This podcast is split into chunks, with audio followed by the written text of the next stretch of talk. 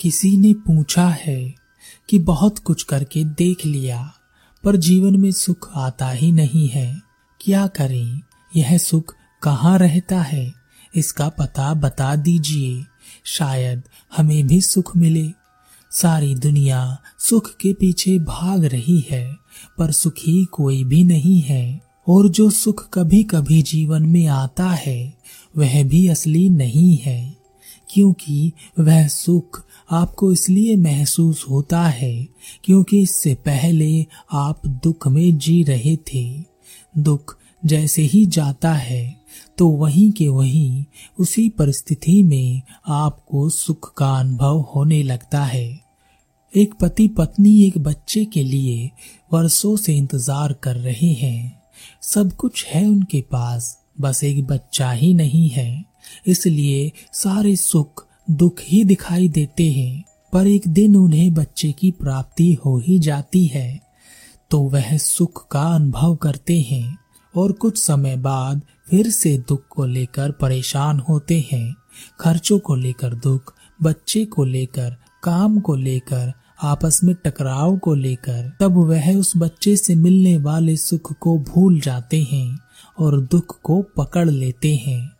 इसी तरह सारी दुनिया सुख के पीछे तो भागती है, पर जब सुख मिलता है, उसे छोड़ दुख को पकड़ लेती है, क्योंकि एक सुख तो आपका होना ही है।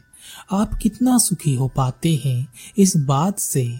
यहाँ तक कि कुछ लोग तो ऐसे भी मिलते हैं, जो कहते हैं, मेरा होना ही दुख है। उसने अपने होने से जो सुख हो रहा है, उसे भी दुख बना लिया है।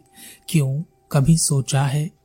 इसका एक ही कारण है कि हम हमारा सुख बाहर ढूँढने में लगे हैं, दूसरों में ढूँढने में लगे हैं। क्या दूसरे लोग, बाहर के लोग आपको सुख दे सकते हैं? क्या उन्होंने कभी आपको सुख दिया है?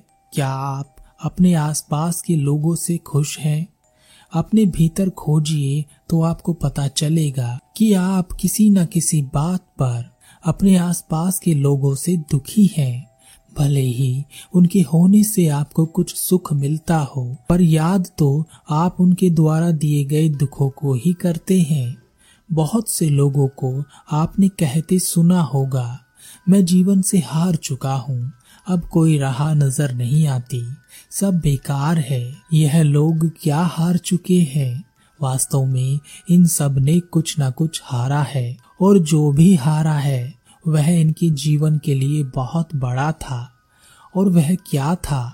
इनका सुख और जो कुछ भी सुख था, वह कहाँ था? वह उनके भीतर नहीं था, बल्कि बाहर किसी चीज़ पर अटका था। और बाहर जो भी है, वह सब दुख ही देता है। जब तक आप अपने भीतर के सुख को नहीं पहचान जाते एक व्यक्ति अपने जीवन के दुखों से बहुत परेशान था, जैसा कि हम सब लोग होते ही हैं। अगर जीवन में दुख ही ना हो तो फिर समस्या ही क्या रह जाती है? क्योंकि फिर ना तो सुख ढूंढना है, ना प्रार्थना करनी है, ना ईश्वर को ढूंढना है, ना तंत्र, ना मंत्र, ना जादू टोने और ना ही चमत्कार की कोई ज़रूरत है। फिर क्यों किसी पति पत्नी को आपस में लड़ना, या मालिक और नौकर को लड़ना है, या कोई भी दो देश क्यों लड़ेंगे?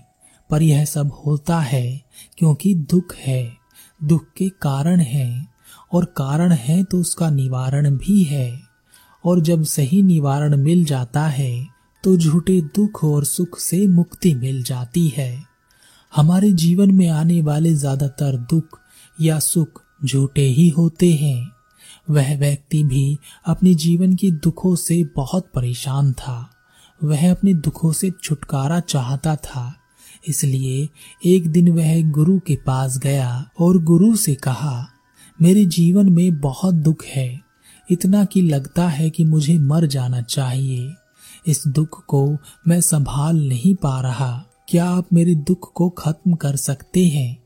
गुरु मुस्कुराए और गुरु ने कहा मैं तुम्हारे दुख को खत्म तो नहीं कर सकता, क्योंकि मुझे तुम्हारा दुख दिखाई नहीं दे रहा। जिसकी चीज़ है वही खत्म कर सकता है। तुम्हारा दुख तुम्हारे दुख का कारण और उसका निवारण तुम ही कर सकते हो, व्यक्ति ने कहा। पर यह मैं कैसे करूँगा, गुरुदेव?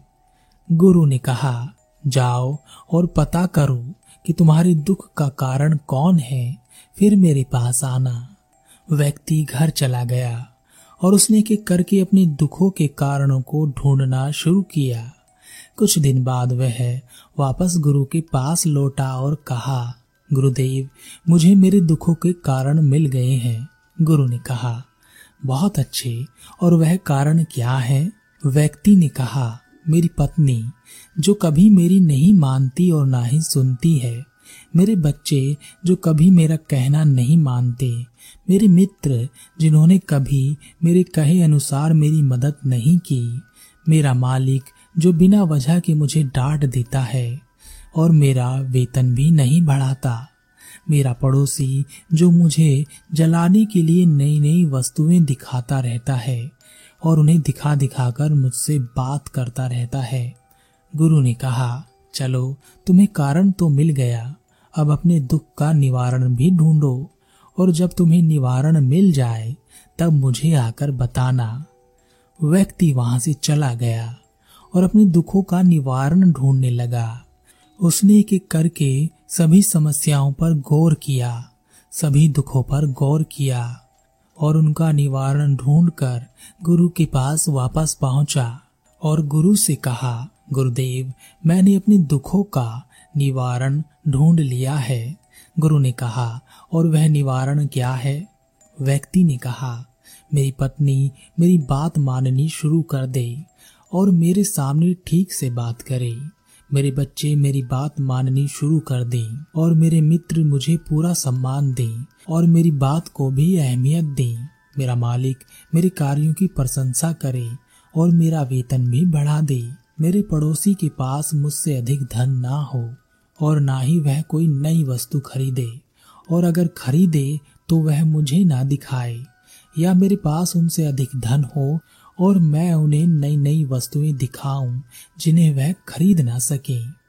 गुरु ने कहा, अब जब तुम्हें तुम्हारे दुख का भी पता है, और उसके निवारण का भी, और अब तो तुमने अपने दुखों के कारण का निवारण भी ढूंढ लिया है तो जाओ और अपने दुखों को सुख में बदल लो।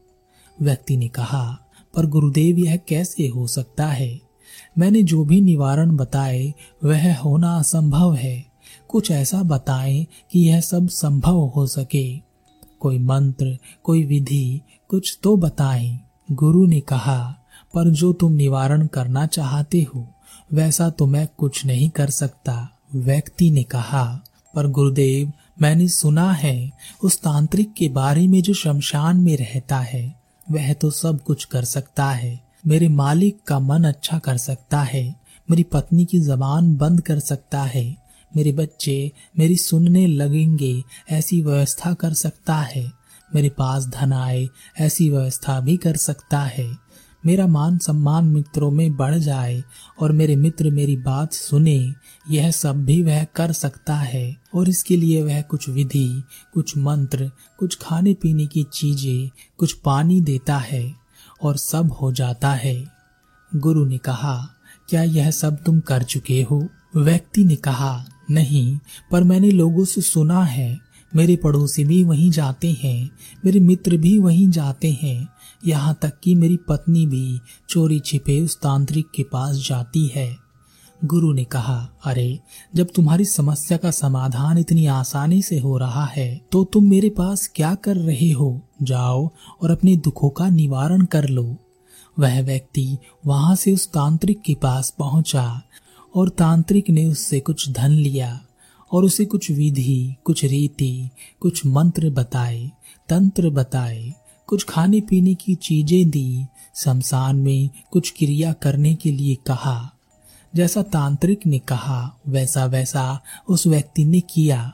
तीन माह बाद वह वापस गुरु के पास पहुँचा और गुरु से कहा, गुरुदेव, मैंने बहुत कुछ कर कर देख लिया, कोई लाभ नहीं हुआ। या तो आप मेरे दुखों का अंत कर दें, या मैं अपना अंत कर लूँगा। उस तांत्रिक ने मुझे लूट लिया। बहुत सा धन ले लिया, पर परिस्थिति जैसी की तैसी है। मैं आज भी दुखी का दुखी ही हूँ। गुरु ज़ोर से हंसे और कहा, इस दुनिया में दुख है, पर हम अपने दुख को नहीं पहचानते। दुख को पहचानते नहीं है, इसलिए उसका कारण भी नहीं जान पाते। कारण नहीं जान पाते तो निवारण हो ही नहीं सकता। इसलिए अपने दुखों को पहचानना सीखो। व्यक्ति ने कहा और इसके लिए मुझे क्या करना होगा, गुरुदेव? गुरु ने कहा, जाओ और देखो, जिन व्यक्तियों की वजह से तुम्हारे जीवन में दुख है, क्या उनके जीवन में भी कोई दुख है?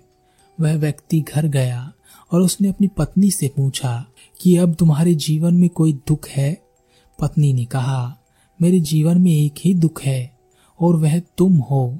अगर तुम मेरी बात माननी शुरू कर दो तो मैं कहती हूँ कि हम दोनों का जीवन स्वर्ग बन जाएगा। वह व्यक्ति अपने बच्चों के पास जाता है और बच्चों से पूछता है, बच्चों, क्या तुम्हारे जीवन में कोई दुख है? बच्चों ने कहा हाँ हमारे जीवन में दुख है और वह आपकी वजह से है। अगर आप हमारे जीवन में टोकना बंद कर दें और हमें वह करने दें जो हम करना चाहते हैं तो हमारा जीवन सुख से भर जाएगा। वह व्यक्ति अपने मित्रों के पास गया और पूछा, क्या तुम्हारे जीवन में मेरी वजह से कोई दुख है? मित्रों ने कहा, हमारे जीवन में तुम्हारी वजह से दुख है, क्योंकि तुम हमारी बात नहीं मानते, हमारा सम्मान नहीं करते। हम जो कहते हैं, हमेशा हमसे बहस करने लगते हो। वह व्यक्ति अपने पड़ोसियों के पास गया। वह कुछ पूछता, उससे पहले ही उसे कुछ आवाज़ें आई। उसने सुना। उसका पड़ोसी कह रहा था, पता नहीं हमारा यह पड़ोसी कैसा है। उसे हमारी किसी चीज़ का फ़र्क ही नहीं पड़ता। वह इतना खुश कैसे रह लेता है? हमारे पास इतना कुछ है और हम दुखी हैं। वह इतने कम में भी कैसे खुश रहता है? तब उसे पता चला कि उसके पड़ोसी तो उसके खुश होने की वजह से दुखी है जबकि वह खुद दुखी है। मालिक के पास जाकर उससे पूछने की हिम्मत उसकी नहीं हुई तो वह गुरु के पास पहुँचा और उसने गुरु से कहा गुरुदेव मुझे लगता था कि लोग मेरे दुख का कारण हैं, पर अब पता चला कि मैं लोगों के दुख का कारण बना हुआ हूँ। यह बात कुछ समझ नहीं आई। गुरु ने कहा वास्तव में हम एक दूसरे के दुख का कारण बने हुए हैं, क्योंकि हमारे सुख और दुख दूसरों पर निर्भर करने लगे हैं। पत्नी अच्छे से मुस्कुराकर बात कर दे तो हम खुश हो जाते हैं। बात मान ले तो सुखी हो जाते हैं। बच्चे हमारी कही बात पर चले तो हम सुख महसूस करते हैं, और अगर वह अपनी बात पर अड़ जाए तो हम दुखी हो जाते हैं। कोई हमारी प्रशंसा कर दे तो हम सुख को प्राप्त हो जाते हैं। वहीं अगर कोई हमारी बुराई कर दे तो हम तुरंत दुखी हो जाते हैं। हमारे दुख का कारण यही है कि हमने अपना सुख दूसरों के हाथों में सौंप दिया है। वह जैसा चाहें, वैसा हमें महसूस करा सकते हैं। अब अगर तुम इन बातों को छोड़ दो तो क्या तुम्हारे जीवन में कोई दुख है? उस व्यक्ति ने बहुत सोचा और फिर कहा नहीं, वैसे तो कोई दुख नहीं है, लेकिन क्या आप इन सबको छोड़ने के लिए कह रहे हैं? गुरु ने कहा, मेरे साथ चलो। गुरु व्यक्ति को एक आईने के सामने ले आए। गुरु ने कहा, क्या तुम्हें इस आईने में सब कुछ साफ़ साफ़ दिखाई दे रहा है? क्या तुम अपने आप को साफ़ साफ़ देख सकते हो? व्यक्ति ने कहा हाँ सब स्पष्ट है। मैं अपने आप को साफ़ साफ़ देख सकता हूँ। गुरु ने कहा, अब जाओ एक कटोरे में धूल भरकर ले आओ। व्यक्ति एक कटोरे में धूल भरकर ले आया।